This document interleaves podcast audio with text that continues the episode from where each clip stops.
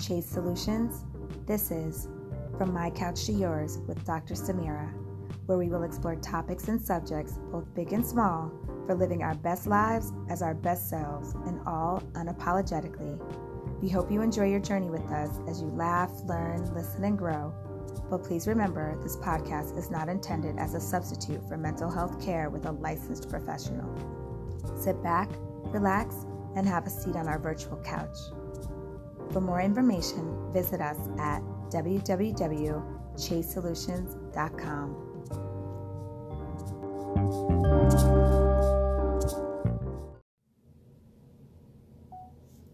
Hey, hey, everybody. This is Dr. Samira with another episode of From My Couch to Yours. Today, I want to talk with you guys about what I'm going to call my emergency breakup boot camp. A little tough love for folks out there. And we're going to say that these tools could be applicable not just for breaking up in relationships that were long term or, um, you know, just in those particular situations, but this could be applied to breaking up from any or breaking away from any situation that has been an unproductive one for you. Because I think a lot of the patterns around why breaking up is so hard to do, as people say, is because of what's happening for you chemically, what's happening for you cognitively, and what's happening for you emotionally. So those are three different buckets where things are very much intertwined, which makes breaking up and separating from someone difficult to do at various stages. Whether you're in the introductory stages where you're just starting to date somebody and just kind of figuring each other out, whether you've been dating for a bit, maybe some months, and you're still navigating, getting to know each other, but you know each other a bit more, or whether it's a long term breakup, long term relationship, or even divorce, right? breaking up with someone and separating from them has a lot to do, and I should say, your ease with which you do this has a lot to do with those three buckets. So, I'm gonna first start with what happens to you from a physiological perspective, right? When you find someone, you connect with someone that you like there's a lot of awesome emotions and chemicals and chemical reactions that are going on in your body. There's a lot of endorphins, there's a lot of dopamine. It can feel like a situation that makes you feel good, makes you even feel high for some people.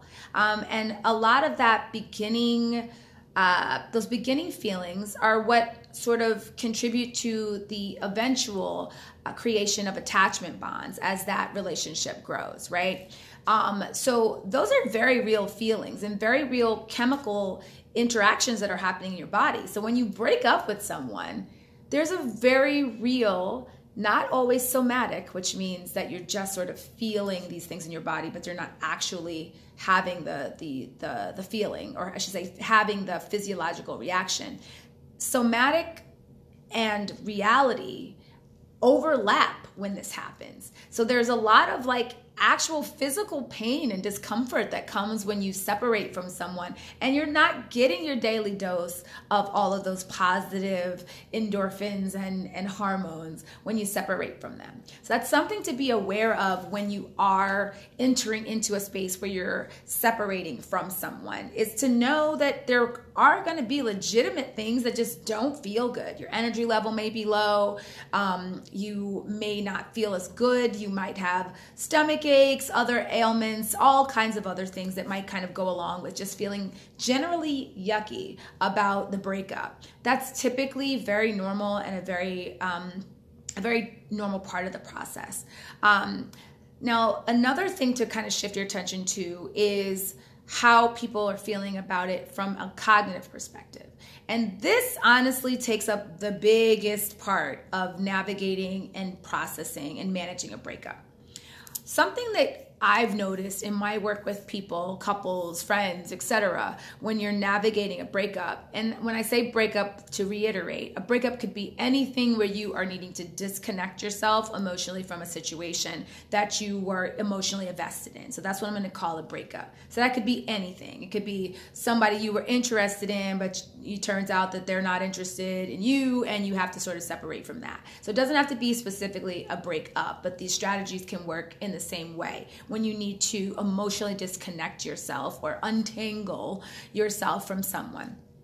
So, like I said, a lot of the cognitive components that make that very difficult for individuals to do has a lot to do with our projections of what we think the potential of that relationship could be, or even the potential of that person. A lot of folks fall in love with potential. We all have done it at some point or another. You go like, this person could be great if only this, this, this, and this. This person and me would work out if only this, this, this, and this. That can be a really tricky place to stay and to go to because oftentimes you're basing your decisions about dating this person or continuing your emotional investment based on something that you don't actually have data for. Now, I use that word a lot when I talk with people about making discerning decisions about what's happening and in relation to their emotions. I want to encourage people to look for data. And when I say by data, I mean what is actually happening. What's a person's actions? What are they doing? Not what do what not what they say, not what you could interpret their actions to be, but what are they actually doing and how are they actually showing up for you or not showing up for you in your relationship with them. And when I was talking about the idea of cognitions and sort of like the the uh, the projection that we put on things that haven't quite happened yet, that narrative that people can, can create based on and around the potential that a person has. Because, um, like I said, could be a really slippery slope because oftentimes that's not based in the data, right? So let's give an example. Let's say someone's like, "Oh, I think this person would be a great potential partner. They they have all the things, you know. We all have the check boxes that we want people to meet for ourselves. Um, but oftentimes people are busy looking at what they think a person might be able to do for them or be for them and not actually looking at what they actually are. How are they actually showing up? So, for example, I think this person would be a great partner. But then when you look at the actual, the data, that person doesn't call regularly, they flake on plans with you, they spend time with other people, their commitment is low, whatever it is, it could be various amounts of things, right? But if those data points in the here and now of what's actually happening with that person don't line up with the fantasy or the projected imagined version of what that person or what that relationship could be, there's a chasm between the two, which can be a really difficult place to be in. And what I see when I work with individuals is that they get stuck in that in between. They keep trying to uh, justify why some of the things they're seeing in reality, so the action bucket, the, the data points bucket, doesn't match up with the fantasy bucket. And sometimes the reason that there isn't a connection there is because there isn't one the the person that you envision that person to be is really not who they are. Um, and the the potential that you might see there might not actually be there either. So a big part of managing the cognitions that come along with separating and breaking yourself away from an individual is being very present in the here and now and looking at the evidence that you have that either supports a continued emotional investment with that person or it does not support that you should continuously invest in that person emotionally. Um, and that can be a really hard thing to do, especially when you've spent a lot of time building that or building and talking about the, the potential that that person could have, what you could have with them. But that's not the best place to stay in from a perspective of healing yourself and also making sure you're prioritizing your own needs, is basing those kinds of feelings and thoughts on something that's not realistic. Another thing that also falls into the bucket of, I would say, cognition is the idea of looking for certain levels of satisfaction or looking for certain levels of completion in someone else. So there's an idea um, of sort of like building your home in someone else, right? If you build your home in someone else, um, you're you're you're hedging all your bets with that person. So if you do that, when that person decides to, let's say, they move their house, then where's your house? If you built your house in them, then when they decide to close up shop, they foreclose, their stuff doesn't work out, then where do you find yourself? So it's important not to set yourself up in other people in terms of having expectations that other people will be able to meet needs, fill validation, uh, fill areas that you really should be filling for yourself by getting those from other people.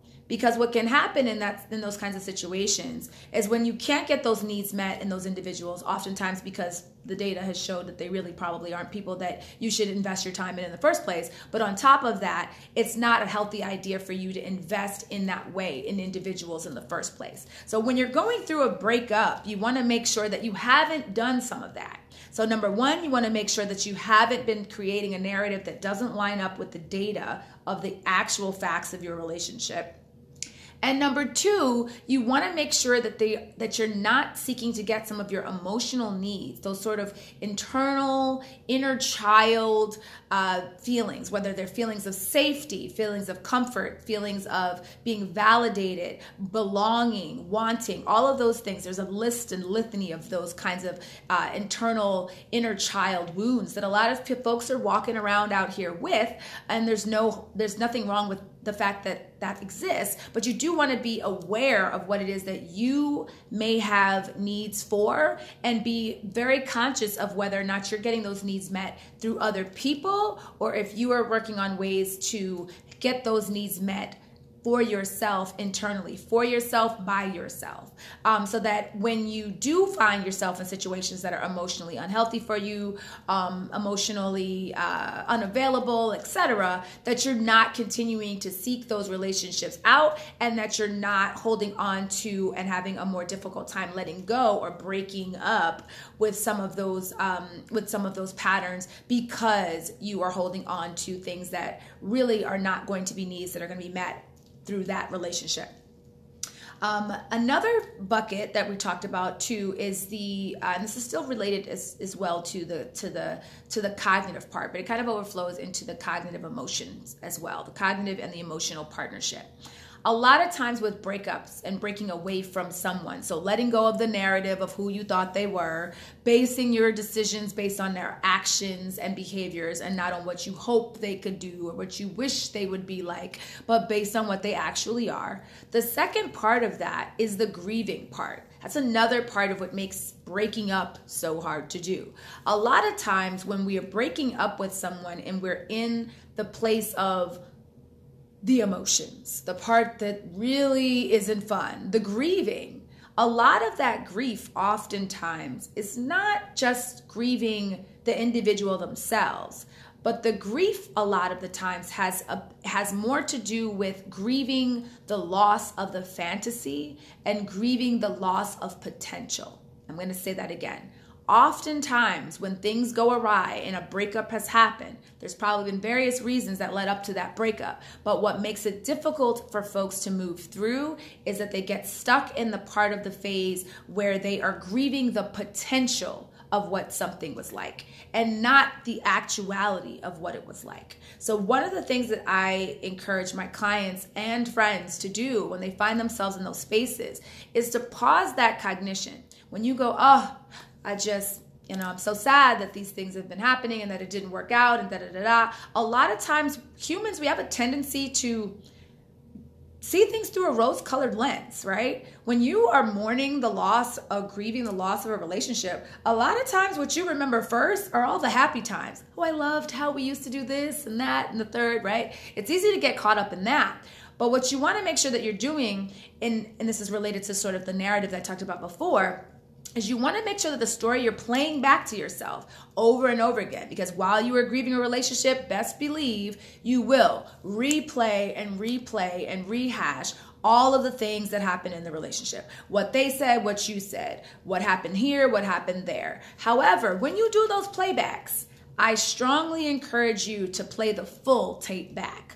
Play the whole tape back not just the parts that were the highlights right? You want to play back all of the actual data in the relationship. And oftentimes, when you can pause yourself in that thinking and you can stop and pause for a minute to actually review the tape in its actual details and fullness, what you will find is a lot of times there were things and needs that were not met in that exchange that led to the breakup in the first place. And additionally, can also be the same things that lead to and facilitate your healing. Because when you're not replaying a fantasy of what a potential for someone could have been, but instead you are replaying the actual reality of what that person was like, either in your relationship or what that person is like in reality, in terms of whether they actually really were a decent partner for you in the first place. Did they have the consistency that you wanted? Were they honest? Did they have the, the, the integrity? Whatever other, you know, core relationship values you feel like that person that you want to partner with should have. You want to make sure that the person that you are grieving actually had those things. If they didn't have those things, what you are grieving is their potential. You are grieving what you thought could have been, which in reality never really existed in the first place. So I encourage anyone who is navigating the breakup space during the holiday season as we go into the new year to keep in mind that the most important part about healing and moving through anything that's challenging like this is to keep yourself grounded in the reality of your situation. When you let yourself get carried away with thoughts and conjectures of what things could have been, might have been, should have been, it takes you away from what actually was and can can cloud your healing process. So, part of that healing process is recognizing and acknowledging the roses and the thorns in a relationship and being able to understand and accept it all for what it was, but being sure that you don't find yourself stagnant in a place of recovery because you're holding on to things and ideals or even narratives about your situation that never existed in the first place. So I hope this was helpful. If it resonates, please like and share. And Happy New Year to everybody. And here's to new beginnings. Later.